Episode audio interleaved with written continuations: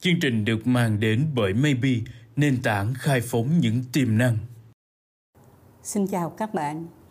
Đây là 5 phút chuyện thị trường và tôi là nhà báo Kim Hạnh.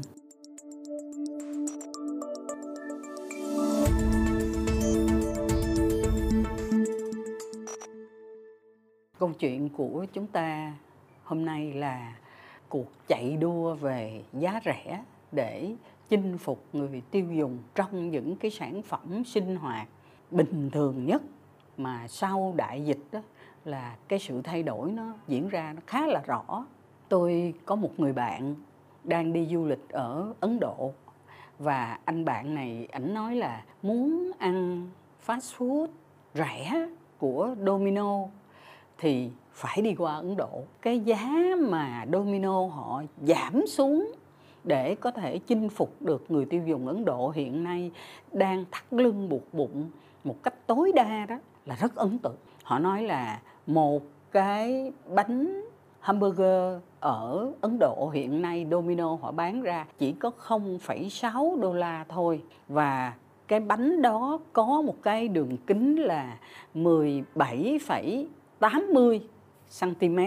Thì nó không phải là nhỏ. Người ta lấy cái loại bánh đó người ta đối chiếu thì thấy là ở Thượng Hải hiện nay đó là phải trả $3.8 để mua được.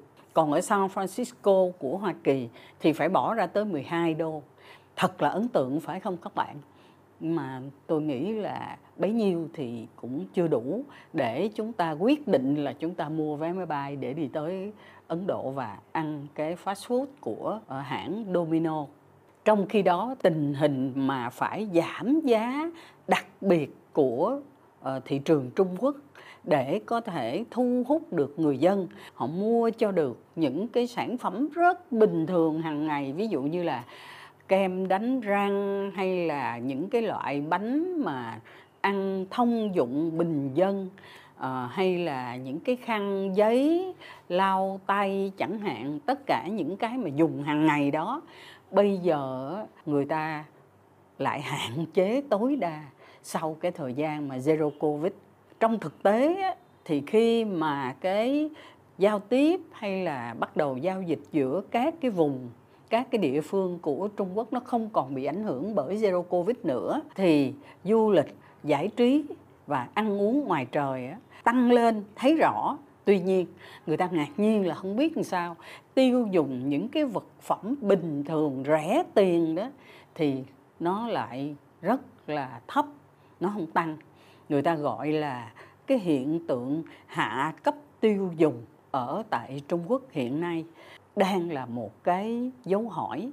Thì thưa các bạn, cái ảnh hưởng của cái cơn bão mà giá rẻ đó đối với lại các cái hàng hóa mà cái mật độ tiêu dùng nó nhiều, nó cao, đang chi phối cái thị trường của Trung Quốc.